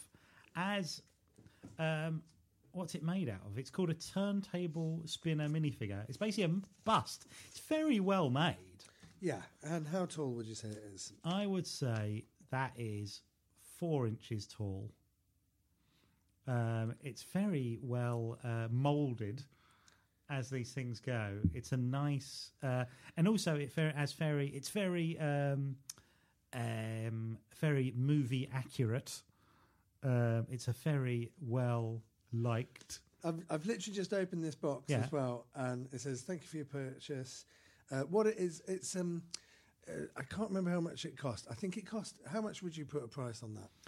I would say that has cost. I think it could be quite expensive. It's very well molded, quite good quality. I would say that would might be twenty five pounds. It's more than that. it was so expensive. It's four inches tall. Oh yeah, yeah, yeah. It's yeah. really Joe. well it looks. He looks a bit like The pho- Richard Madeley. The photo looked like it was about a foot big, right? right. I thought it was like a glove puppet size, right? okay. And I actually, yeah. So that's what I thought I was. Is getting. it more than I said twenty five? Is it more than thirty five? Yeah, it's an embarrassing amount of money that I'm not gonna. And I got it from America, and it's been shipped over. This has come in the th- in the thing, um, uh, from the from the person that yeah. that sent it. Um, I bought it on eBay. Did I buy it on eBay? Or did I, I bought it on Amazon? You're not going to tell you how much it was then. I can't. Is it limited edition? It is limited edition. But you've also got limited edition number 007 for Yeah. James Bond fans. Yeah, for James Bond fans, I mean, it's, it's ticking You a really lot of need, boxes uh, right now. oh God! I I does it say? Is it, I've got proof of payment. Do you know how much it was in your own head? I, I've got like Is a ballpark figure. I've got a ballpark. I think. Uh, do you know what it is? Is that it costs a, a certain amount of money, and then it um Oh, did you get charged the and then it on would it? have been it would have been uh the Import tax. no. I think the shipping would have cost money. Yeah. So I think the shipping has basically doubled it. Oh my. Um, it's expensive, Right. Uh, but I It's nice. I bought it so it could sit on a It's shelf, little. and and we can look at it while we talk. Uh, uh, sorry, the viewers at home or the listeners at home, you will never see it.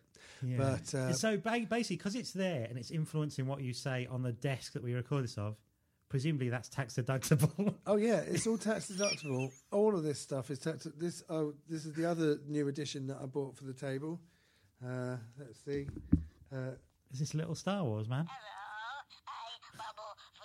It's Babu Frik. Uh, the only good thing about uh, the Rise of Skywalker. Do you know what?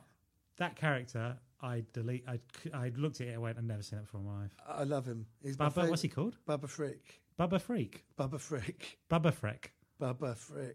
Babu Frik. I, think- don't even remember that character. Oh, he's uh, he he is the one that wipes uh, C-3PO's memory in the Oh, yeah, it does kind of ring a bell. God, it's Uh, weird, isn't it? That, No, that- not really. memory- I that- would have blocked. I would have blocked that film. I've seen it three times. I've seen it once. twice I- at the it's cinema, mad that I've seen telly. it once. I saw it twice at the cinema. I saw it once at the cinema, and I was like, "Oh no, I've got to go and see this again now" because we'd already booked tickets for Boxing Day, and then we went to see it again. It's like, okay, right, uh, uh, uh, and then um, and then we watched it um, over lockdown when we watched all of them. But fuck me. So there's a letter that's come with this. It's going, "I'm going out on a limb that this is the same Nick Helm I've been crazy about since first stumbling on the show Uncle." Oh. Here in the USA, it is so hard to see a lot of your work, and in the UK, I have to say. Isn't it on UK Netflix now? uh, it's on iPlayer. now, iPlayer. iPlayer. But like my short films aren't. Any, I don't know. It's impossible to fucking. But basically, I, like I never did it. Here in the US, it's hard to f- see a lot of your work. But for the past ten years, anything I can get Amazon.uk to ship to the USA, I have. Just want to let you know, your work is loved here in Stockbridge, GA. Where's that? Galveston, USA. That's a nice thing, isn't it? That's really nice. Um, it is me. Listen to the fucking show. Um, uh, there's no there's no uh, regions on uh, podcasts, is there? Everyone can listen to it. yeah, of course. So, yeah. all right. So, just to wrap up, this is what I think I have solved the ending to They Live. We've done this, haven't we? No, I thought we did this in the They Live episode. no. Okay. No, that, that was when we talked about the sequel. Oh yes, yes. Sorry. Yes, yes, yes, yes, yes. This is what I think. I think I have solved the the, the Day Live has one of the uh, the the best, but it's what what what is it? It's like uh, nihilistic. It's got a nihilistic ending where there's two survivors and neither of them know. There's um, there's McCready and Childs, Keith David, David Keith, Keith David, and uh, and neither of them know if the other one is the thing or not. And uh, and like Keith David says something like, "So what are we going to do?" And then uh, McCready says, "We're just going to sit here and, and wait and see what happens." And then they share a bottle of uh, JB uh, whiskey together, and they like McCready drinks it, and then he passes it over to Childs, and then he drinks it. Um, so there's a scene earlier on in the movie where they are talking about their food and they're like saying, right, well, what we're going to do is we're all going to keep ourselves to ourselves. We're going to eat uh, our own tin food, and uh, we're going to we're only going to eat stuff that's been sealed, right? And we're going to just basically, you do you, I'll do me, and we're going to eat out of cans, right? And there's a bit halfway through the film where Macready is doing a captain's log and he's talking into his microphone, uh, into a little handheld microphone, and he's telling people he's drinking whiskey and he's t- talking into the microphone about um, what what they're dealing with and how all the men are losing their minds. And then there's a noise that happens off camera, or he finishes his thing and he puts the microphone down, and then he gets up and he leaves the bottle of whiskey on the table, and it hasn't got a lid on it, and he he hasn't got he hasn't put the top on it, and he just leaves, and the camera hangs on the bottle of whiskey on the table, right? Okay. So Kurt Russell gets up and he walks out the door, and then the camera just leaves it on an empty room, and all you see is a bottle of whiskey and the microphone on the table, right? And then at the end, Kurt Russell has got the same bottle of whiskey and he's drinking out of it and he's giving it to Childs. And I think that the whiskey is infected and that they are both becoming the thing at the end of the film. That's a nice idea. That does kind of make sense. That's nice. It- It's not something where it's like fan fiction where you're making something up. no. It's all supported by stuff that they've said in the film about like keep keep your food like contain you know um, uh, sealed and only out of sealed containers and don't do anything like that. And then uh, and then you actually see him drinking whiskey out of a bottle and then leaving the bottle and he doesn't put the top back on it and the bottle is now alone in a room that nobody is watching and that's what the whole film is about. It's like don't be alone. Uh, as soon as you're alone, that's when the thing will get you. Yeah. Don't trust anyone else. And he's left this bottle in there. And then at the end of the film, and even it's even to the point when you watch it, he says, "I guess we're just going to wait here and see what happens." And then as he says that, he takes a swig out of it, and the label of the bottle comes into shot, and you see it as the same bottle that he was drinking out of earlier. And he hands it over to Childs, and he drinks out of it. And it's kind of like it's timed just so that it comes into shot as he's saying it. Now, they've never said that that's what the ending is, but I think that it would be crazy. I think maybe, you know, there's loads of people with theories about what like the ending could be, and it's like, oh well, uh, there's not a you, you can't see light reflected in uh, in uh, Macready's eyes, so he's the thing, or you can't see breath coming out of Charles's mouth, so he's the thing, uh, and I don't think it's any of that. I think that that's like. Um, I don't think that's true. You can see the breath coming out of both them, the mouths, and one of them is sort of like slightly shaded, uh, so um, uh, so there's not like a reflection in their eyes. But I think that you can see a reflection in their eyes in one of the shots. So it's not like a consistent rule across the whole of that ending bit where well they don't one of them doesn't breathe and one of them doesn't have any light in their eyes that's not a thing i think that they both do at different stages so that's not that can't be the rule so I think what the ending is is that uh, it's not a case of choose your own adventure. What happens next? Do they just wait to be rescued? It's a case of they're both goners because they are drinking an infected drink that has the thing in it or I has think, I parts. think that makes sense. And I, think, that that's, I think that's uh, I think something that's implied. Like that makes sense as something that, by everything you said, it is something that's implied within the story, and is paid off as a a nice little thing if you're paying attention. There's a specific shot of the bottle of whiskey on its own. It, like Kurt Russell puts the whiskey down, gets up, leaves the room, and the camera hangs on the whiskey for. And it's not like the focus of the shot. It's an. It's just an empty table with a bottle of whiskey on it, and um, and then he leaves. And it's kind of like, well, he put that in the film. He left it in the film, and I think maybe they know what the ending is, but they're not going to tell you what the ending is, and and and I, I've never heard anyone guess that. And it was only the last time I saw it, I was like, "That's what it is. That's that's the ending. I've solved it. That's the mis-. so." Uh, if you've got to the end of this three-hour uh, "Happy Birthday, John Carpenter," Well, should I uh, just epic, do- should I just- then then then there's the Easter egg. You know, uh, tell your friends that's what the ending of the thing is. Should I just do a rundown of the order I've been putting them in? Yeah, let's. Um, This was this is how I done it. So my number eighteen is the ward. It- probably unfair. I haven't seen it. But I just suspect it's not. it's not that unfair. It's much for muchness at that point. Village of the Damned. Okay. Memoirs of the Invisible Man. Vampires. Escape from LA. Prince of Darkness. Ghosts of Mars. Assault on Precinct 13. Dark Star. Starman. They Live. The Fog. Christine. Escape from New York. In the Mouth of Madness. Big Trouble Little China. Halloween. I would probably swap Ghosts of Mars with Escape from LA. And then once you get to uh, Prince of Darkness, was it Prince of Darkness then Ghosts of Mars? Well, I think once you get to Prince of Darkness, they're all pretty good. Yeah. Uh, yeah, and then and then and then the ones beyond that, what fifteen to eighteen, or fourteen to eighteen, they're kind of like they're not like hard to sit through. They're just not very good. Hmm. You know, they look cheap. Some of them look cheap and kind of like it's a bit like oh, I don't want to see I don't want to see you like that. But um, you know, yeah, great, okay. Um, would you like to play a game of what year? Have we got time? Yeah, okay. uh, We got to. It's part of the format. Um, What, What year? year? What year? is the game in which Nick Helm has a series of questions in which he has to answer what year? what year? What year did the sitcom Mork and Mindy start? I've got to say, my brain has melted.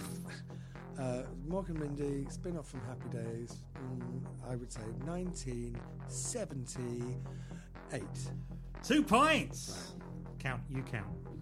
Two points. Um, what year did the film The Last Starfighter come out?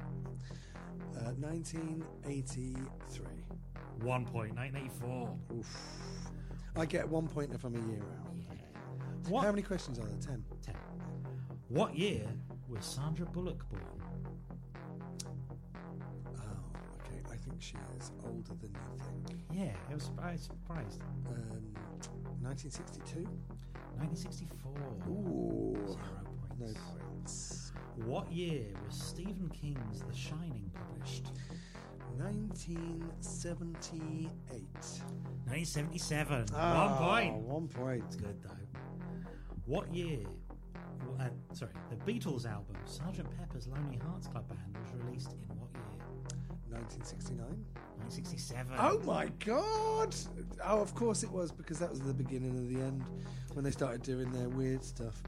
What year did the final episode of MASH air? Oh, I don't know. 1970. No, 1980. 1982. 1983. I didn't know it went that late. One point. One point. I kind of vaguely remember everyone being sad about it at the time. Oh, have you seen it? Uh, no, I don't know if I have seen it. I know, I know that. I know Radar died. Spoiler! Oh, it's, it's bleak.